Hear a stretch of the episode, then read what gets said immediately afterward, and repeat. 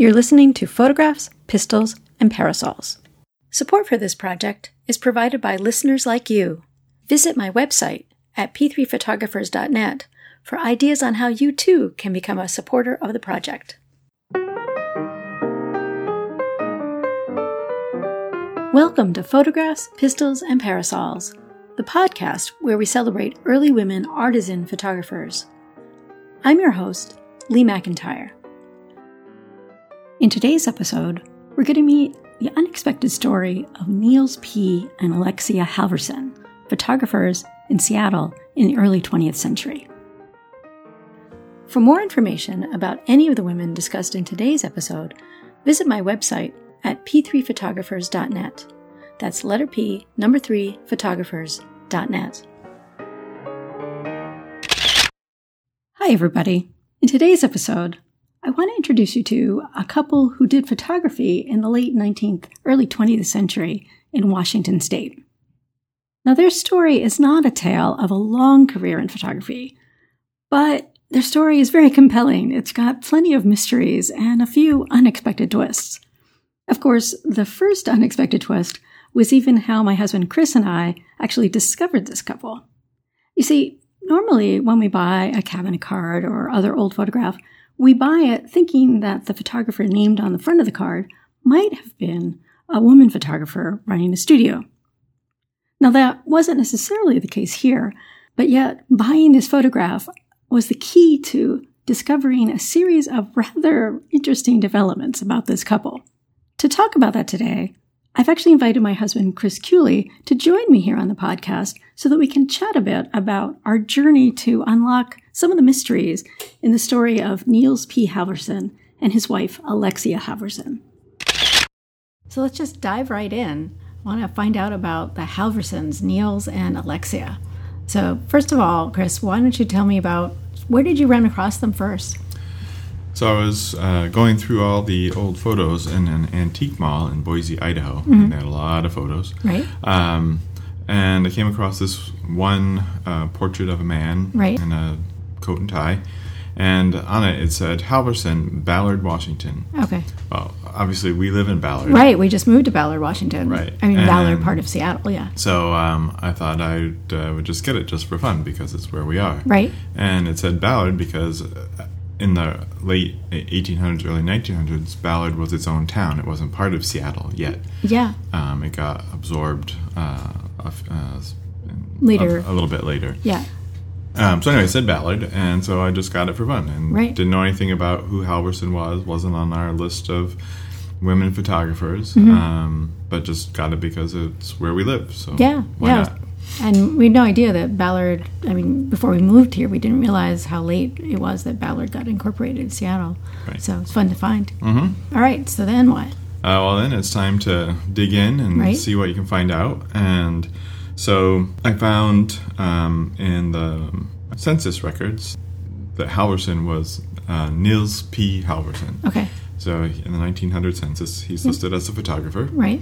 And um, he's married to uh, Alexia and uh, there's no occupation listed for her, um, but that's often the case. yeah, we have definitely found that even when the wife was a photographer. Right, right. Um, and then in looking in the newspapers, I discovered that in 1901 he built uh, a building in Ballard for a new studio. Oh, cool! And um, it was um, at the edge of the old downtown mm-hmm. area. Okay. Um, at uh, it was Third and Broadway then. They've renumbered things now, but right, um, right. But that was at um, at the uh, I said at the edge of the old downtown, and he had been a photographer uh, already in Seattle for a couple of years. Oh, okay. Um, and I looked in the city directories and found that he was uh, had been a photographer um, at least since 1899. Okay. Uh, and he had a studio downtown where the Seattle Art Museum is now. Oh, cool. Probably not as big as the Seattle Art Museum. Probably not. Um, but uh, anyway, on the, on the where the back of the Seattle Art Museum okay. is now is where he had his studio. Okay, and that was in the late 1890s. Right, 18. In the directory, it's 1899. Okay. And um, as with many other small business owners, he actually lived in the same place. Mm-hmm. So whether he lived on a, it might have been two stories and he lived upstairs, mm-hmm. or more likely he would have lived downstairs and had the studio upstairs to get more light. Right. Right. Um, but he lived in that location. And then it seems like when he moved, built the building in Ballard, then he moved out to out so he moved Ballard. everything out. Yeah. So and now he was already married to Alexia when he was in Seattle then in 1889. Um, right. So in the census, it says they'd been married for about seven years. okay. Um, Oh, that's right. And then uh, I just ran across, um, noticed that their marriage was actually in Illinois, in Chicago, okay. um, in 1892. So she immigrated, I think you found, in 1892 as well. So she got married shortly after she arrived. Right. So then, uh, so one of the mysteries, and there are lots of them. Yeah. Um, so did they know each other in Norway, or Right. um, was it an arranged marriage of some sort, Right. or Or was it just coincidental? Yeah. That's right, because I don't think we actually said that um, they were both um, immigrants from Norway. Right. So, Right. but he came much earlier, Yeah, right? he came in uh, 1881. right. Although they were about the same age. Right. But, right. So uh, he was born in 1860 or 1859, and she was born a year later. So, okay, so they get married in 1882, and that's in Chicago. Then somehow they wind up in Seattle, Right. and But then we, we just saw them in Ohio. oh, that's right, that's right. Um, so in the directories in Chicago and then Mm-hmm. another one in Evanston, he's in the photography business. Right, Uh, so in one, he's a, a photographer, but he's not. Uh, doesn't seem like he has his own studio. He Okay. Looks like he's working for somebody else. Um, in another place, he's looks like he's um, photo printer okay, um, in Evanston, Illinois. that's right. And then we did find a notice um, for reasons which we'll get to that appears in an Ohio paper a little bit later um, that talks about him having been a postal mail carrier on the train. So somehow he was a photographer, and then a postal clerk, and then a photographer again. Right. and changes locations. Uh-huh. Um, but at some point in 1899, he's a photographer in Seattle. Then by 1901, he's built his studio in Ballard. Okay, so let's pick up the story again there. So um, seems to be doing a good business, and then um, at the end of December in 1902. December 26th, to be more precise. Okay. Well, the notice is the next day, but on But the that's true. on the That's true. 27th. Right. Um, and it's a sad notice because he was on the tram coming back from downtown, and there were no rails on the edge of the tram. It started forward suddenly, and he fell off, hit his head on uh, the paving stones, and he died. Oh, So geez. he'd only had that new studio for uh, a year or so, a little over a year. Wow. Wow. And he was only in his, what, 40s? Yeah, at so that was point? about- yeah. yeah. It's tragic. Yeah, tragic. yeah. Um, and uh, so there was a, some back and forth. Uh, in, in a way, it seemed like an accident. I mean, I'm not saying it wasn't an accident, Right. But uh, on the other hand, Alexia sued the the cable car or the tram company essentially for negligence because they should have had rails around the edge of the Right, platform. right. right. And one of Uh, the articles actually talks about how the car was supposed to be retro was Hmm. fitted with rails for the, the winter, and it hadn't been fitted yet. Mm-hmm. Okay. And so that must have been part of the basis of her lawsuit, Right. because the company initially goes out of its way to say it was just a tragic accident. Right. Um, But Alexi gets a lawyer. Right. And not only does she get a lawyer, but she sues for $35,000. And six months later, in June, she actually wins. But she gets 20000 Twenty thousand dollars, and in so that's in nineteen oh three. 1903. So, So- June of nineteen oh three. So 1903. what's that worth? The equivalent of So, that's about half a million dollars. half a million dollars. So Wow. all of a sudden, she's very wealthy. She's a very wealthy widow. Right. Now, what's she doing with the studio? So, before I found uh, about the the lawsuit and stuff, I saw a notice just um, about ten days later saying that um, she is going to continue the studio Okay. that um, her husband was running. Now, the fact that she did that so quickly makes me think, or made me think, that she had probably been working in the studio with Nils all along, Right. for quite some time in any case. She knew enough to be able to keep the business going. Yeah, definitely. And even though it, she hadn't been mentioned as a photographer in the 1800 census, that didn't really mean anything because um, often women didn't get their occupations listed. That's right. And, and we've certainly seen other examples of that where the census doesn't indicate that she's a photographer, but then the wife is indicated in interviews in the newspaper or in ads that she's a photographer. Right. So Um, and then she actually keeps the studio going for um, a couple of years. And um, so even though she, you know, got all this money, she's still in the settlement.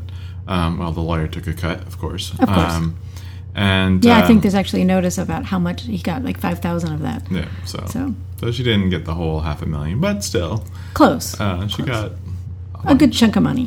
So she keeps the studio going. She also buys various pieces of property in Seattle. So she's doing um, some development or land speculation um, as it goes along. Wow.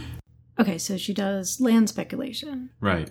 And um, between the lawsuit and one of the deals, the land speculation, we get a glimpse that maybe she isn't quite as straightforward as you might like to think. So I hate to break it to you, but not all of these early women photographers were angels. No, and but you know she's such a tragic figure. Her husband dies so tragically. Uh, She falling off the collected half a million dollars. She did sue and collect half a Yeah. million dollars. Yes, and so then Right. what's this And other? So the first thing is she apparently tries to stiff the lawyer. Oh, right, Because he had to file the lien. That's right. That's Um, right. That's get- how we find out how much he got. yeah. right? Um, and then, so one in one of her land deals, uh, she buys some land, and then she works with a builder, and she puts up the money for the house, and he contributes the labor. Okay. Uh, so she buys the materials, and then he builds the house. So they're in a partnership. Right. Um, when it's all over, the house is built. She tries to say, "Oh, it's all mine. Thank you." Oops. And he said, "Wait a minute, that wasn't our deal." Right. And uh, so he took her to court, and that went all the way to the uh, Washington State Supreme Court. Wow. Uh, she lost. Uh-oh. Um, so the builder had the right to half of the property Mhm. As long as he paid her a certain amount, which it's not clear from the article, but presumably the the equivalent of what she had put into the materials for the house. okay. Um, but so two times in a couple of years, she's trying to take advantage of these uh, business owners, partners, Other whether it's a lawyer or her. Well, she's Contract. utilizing the, the Yeah. uh, court system to sue to get. Right. Uh, well, she's getting sued. She's not doing the suing. Well, Well, she n- did do that one suit. Well, she did. She sued the electric Right. company or whatever it was. But, Right. Right, right. then So she's uh, getting she sued. gets sued herself. Yeah. Yeah. Um, She's still running the photography studio though. uh, well, she's still listed. So, so Yeah. far as we know, she's running the um, studio. right. and she does that for uh, a couple years Mhm. and then in uh, 1905 Mhm. she gets remarried That's uh, H. B. Petridge Petridge. right Mhm. so he's a um, clerk in a photography supply store and Hmm. he actually lives just um, a couple doors down uh, where she does um, whether they knew each other from the photography connection or just Right. you know they're essentially neighbors Right. Right. um, in any case they get married in 1905 1905. Okay. now um, it's October of 1905, Right. I believe. Um, Mhm. It's his second marriage, Right. and her second marriage. Right. So then in uh, 1906, she's not listed in the directory. So the directory for 1906, she's not listed.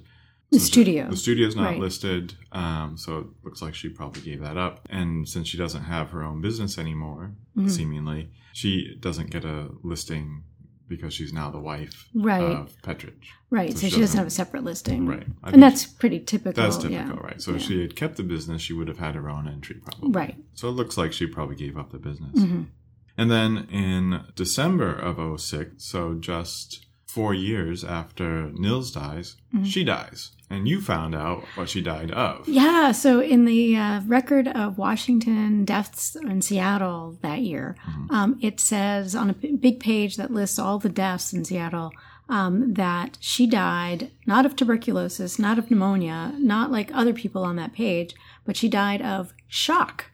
What the heck does that mean? I mean, we still haven't figured that out, but I'd love to know what dying of shock meant in 1906 Right. because it turns out that she dies not only was it four or five years after Niels died, Four. four years, um, but almost to the day, Yeah. uh, right after Christmas. Right. And so Hey, maybe she saw his ghost. that's what I'm thinking. That's what I'm thinking. I mean, yeah, okay. there's nothing that we can prove about Right. that. But I still would like to know what dying of shock meant in At that ni- time. At that Right. time in 1906. As I said, the other stuff I recognize on the page Mm-hmm. that's recognizable as a disease, but not that. And then you found all kinds of stuff connected with her will. Yeah, so it turned out that it wasn't only in life she was had all those court cases, but also after her death, her will and her estate becomes the subject of a two and a half year legal battle.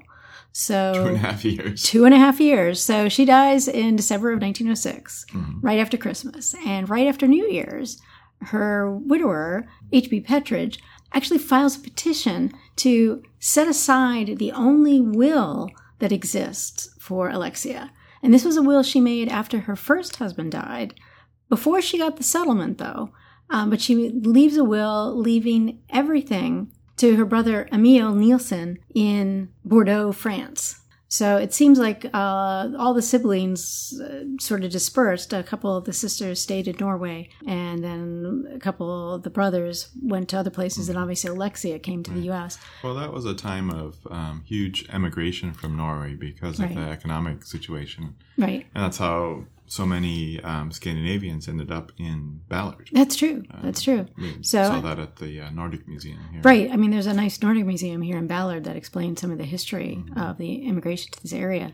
And there was a consulate, a Norwegian consulate here, and the brother, Emil, um, actually writes to the vice consul of that consulate here in Ballard and explains that he has serious reservations about Petridge and what Petridge is doing with his sister's money, with Alexia's money. So he asked the vice consul to basically file a petition on his behalf mm-hmm. to make sure that the will is enforced. Mm-hmm. Again, this is the will that Alexia wrote when she was a widow. So between mm-hmm. her marriages, and that's really critical for what's Uh-huh. coming later. Right. So she wrote this and she left everything to her brother. Now she gets married a couple years later to Petridge. Petridge files this petition, as I said, immediately after her death to say, hey, I'm her husband. We're going to invalidate that will. Mm-hmm. So they argue it in the first stage, and the brother wins. Mm-hmm. Actually, the vice consul in on mm-hmm. behalf of the brother, and so he wins. And then Petridge, predictably, appeals, and it goes all the way again to the Washington State Supreme Court. Wow, so the two cases Yeah. to her. Connected to her. At, the Washington State Supreme Yeah, and this one actually becomes case law and precedent for how to handle when an unmarried woman, so either a widow or a single woman, has a will and then gets remarried and doesn't make a new will mm-hmm. and then dies. Right. So there was this gray area. What happens? Does it go to the husband? Does the mm-hmm. estate go to the husband? Or do they abide by the wishes of the will she made when she was single?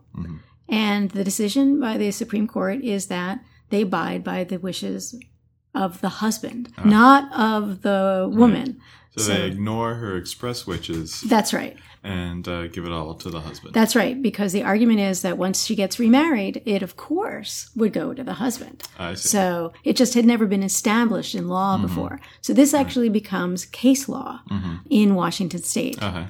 That was actually how I discovered all of this thing Uh-huh. because then it turned out that you could find the entire legal case history that's been scanned and you Uh-huh. can read the entire file. Wow. So everything from the initial petition by Petridge Mm-hmm. for, hey, I want that will set aside, to you know Emil's three-page letter to Mm-hmm. the vice consul asking him to fight this case. Uh-huh. And then once they lose in the state, once Emil loses at the state Supreme Court level, then Petridge is appointed the administrator of the estate. And so he then has to provide an accounting of every, all the assets in the estate. And so he provides a list of the real estate and the money and money that's owed to her um, and other property. And at that point, Emil bands with the other surviving siblings and says, wait a minute, wait a minute.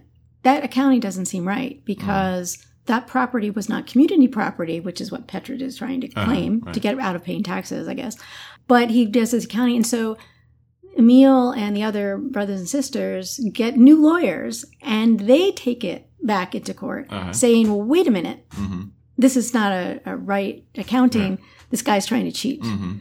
And so ultimately, at the end, or at least the end of the stuff that I found, the final decision is actually to split the estate. So Petridge gets half, Uh-huh. and the siblings get half. Okay. And so, for, for what, after I read this entire case Mm-hmm. history, all 160 pages, I thought 160 60 pages of material. Wow.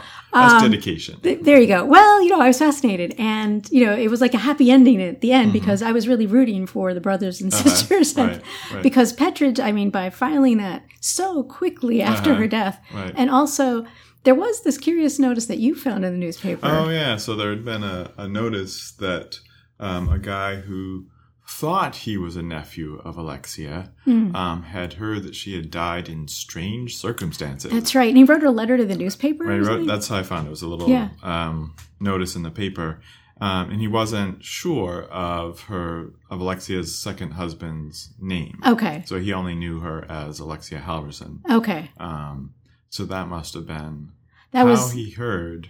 Yeah, so I don't know. I mean, so it was never clear to me, and, and of course, I really need to find somebody who Mm-hmm. uh, reads Norwegian Mm. who can read this three-page letter Uh-huh. because the whole thing is not transcribed into English in Mm-hmm. the court case. Just the relevant paragraph that says that he has grave doubts Right. about uh, the widower.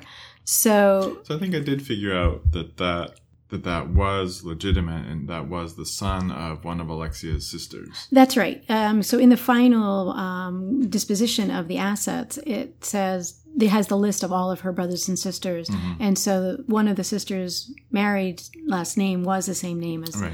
the Right. supposed nephew. Right. So I think it was a real nephew. Yeah, So there's definitely some bad blood there between Definitely. Alexia's relatives. That's right. Petridge, and that also makes you wonder what was going on with um, Alexia and Mr. Petridge. that's right. I mean, so the court papers. You know, at one point, one of the lawyers says that you know, as the court is well aware, um, this case has been vigorously. Uh, argued for many years now. Uh-huh. And that was true. I mean, so the final disposition of that estate took place in 1909. hmm And so it's two and a half years of wrangling Mm-hmm. over. I mean, it is a half million dollar estate. Actually, by the time the final assets were done, it was up to thirty six thousand or thirty two thousand, Hmm. maybe thirty two thousand dollars. So she did uh, some good investments That's in right. land dealings. Right, that, that land speculation paid Right. off Yeah. uh, because obviously she didn't wind up with the fi- twenty thousand at the beginning anyway. Right. So Now, was the studio part of the will? No, the studio never seemed to enter into it. So Hmm. um, I don't know at what point that was disposed of. Now there was, you know, Well, almost a since she wasn't- year. Yeah. Well, she wasn't in the dir- 1906 directory. That's so Maybe right. she had already gotten rid of it. So I suspect she must have gotten rid of it because Mm-hmm. all of the property, all of the the furnishings and stuff, it didn't talk about any Right. camera equipment or even the studio property itself. Mm-hmm. It had she owned a, a series of other houses and buildings and things like that. right. So Right. And then you came across in one of the stories about Nils's death right, another uh, surprise and mystery because that article said that he had three children yeah, But that was in- really strange. because of the 1900 strange because of the 1900 census um, Alexia has put that she has no children That's right. That's um, right. and has not had any children then all of a sudden two years later Nils has three kids Right. and they weren't in her will at all No, and they're definitely, I mean, she definitely died without issue. I mean, that's Mm-hmm. very clear, repeated over and over be- when they talk about her heirs and the siblings and stuff. So it's really odd that they're never mentioned. So I don't know what to make about that columnist. I mean, so as a newspaper columnist who had like news about town, not quite gossip, but Mm-hmm. Uh-huh. noteworthy people and what they did. And it was a mention right after Niels died that, oh, it was tragic and he leaves a wife and three children. Mm-hmm. No other place we have found. Uh, we've been searching for any evidence that they had any Right. kids. Now, I thought maybe when we found him in Ohio, Mm-hmm. you know, when we found that notice in Ohio, because after he dies, somebody sends a notice to this paper in Mansfield, Ohio, Mm-hmm. where he had lived, according to the notice. right Um, well they both lived they both lived there, yeah. So the Halversons lived there. Right. Because what did it say about Alexia? So I think it didn't it say that she taught French. Oh, right. It said it said she taught French. That's so- right. So maybe she had gone to Bordeaux with her brother initially, Mm-hmm. or something, and then moved to the U.S. Or they might have learned French in school. in school, uh, right? when they were growing up. Yeah. So it definitely mentions her, and it's definitely after their marriage, Mm-hmm. um, because it's the mid 1890s that it Mm-hmm. says that they, they lived there.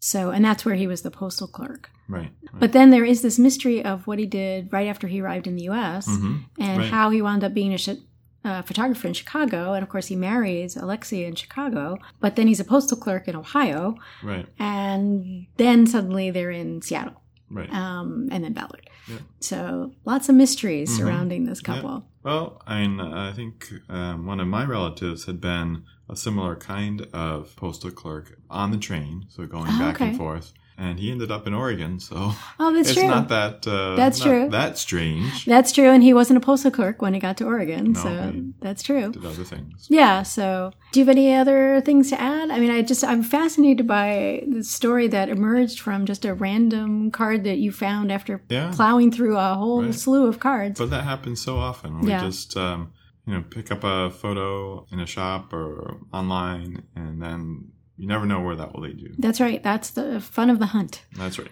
Absolutely. Well, thanks, Chris. I appreciate your chatting with us today here on the podcast. My pleasure.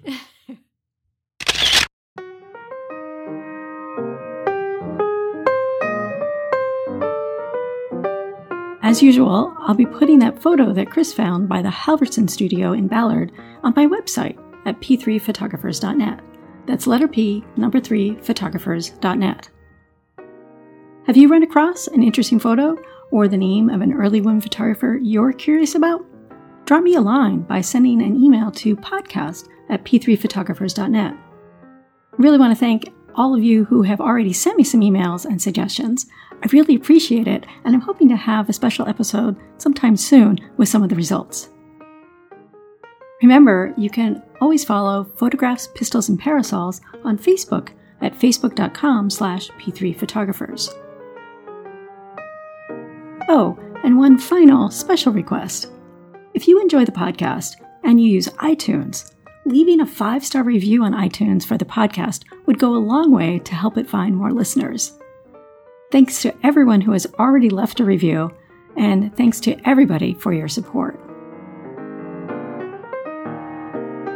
Once again, many thank yous to my husband Chris for agreeing to join me in today's episode.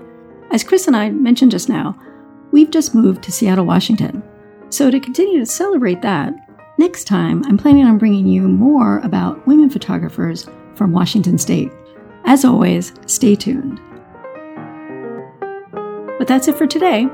Until next time, I'm Lee McIntyre, and this is Photographs, Pistols, and Parasols.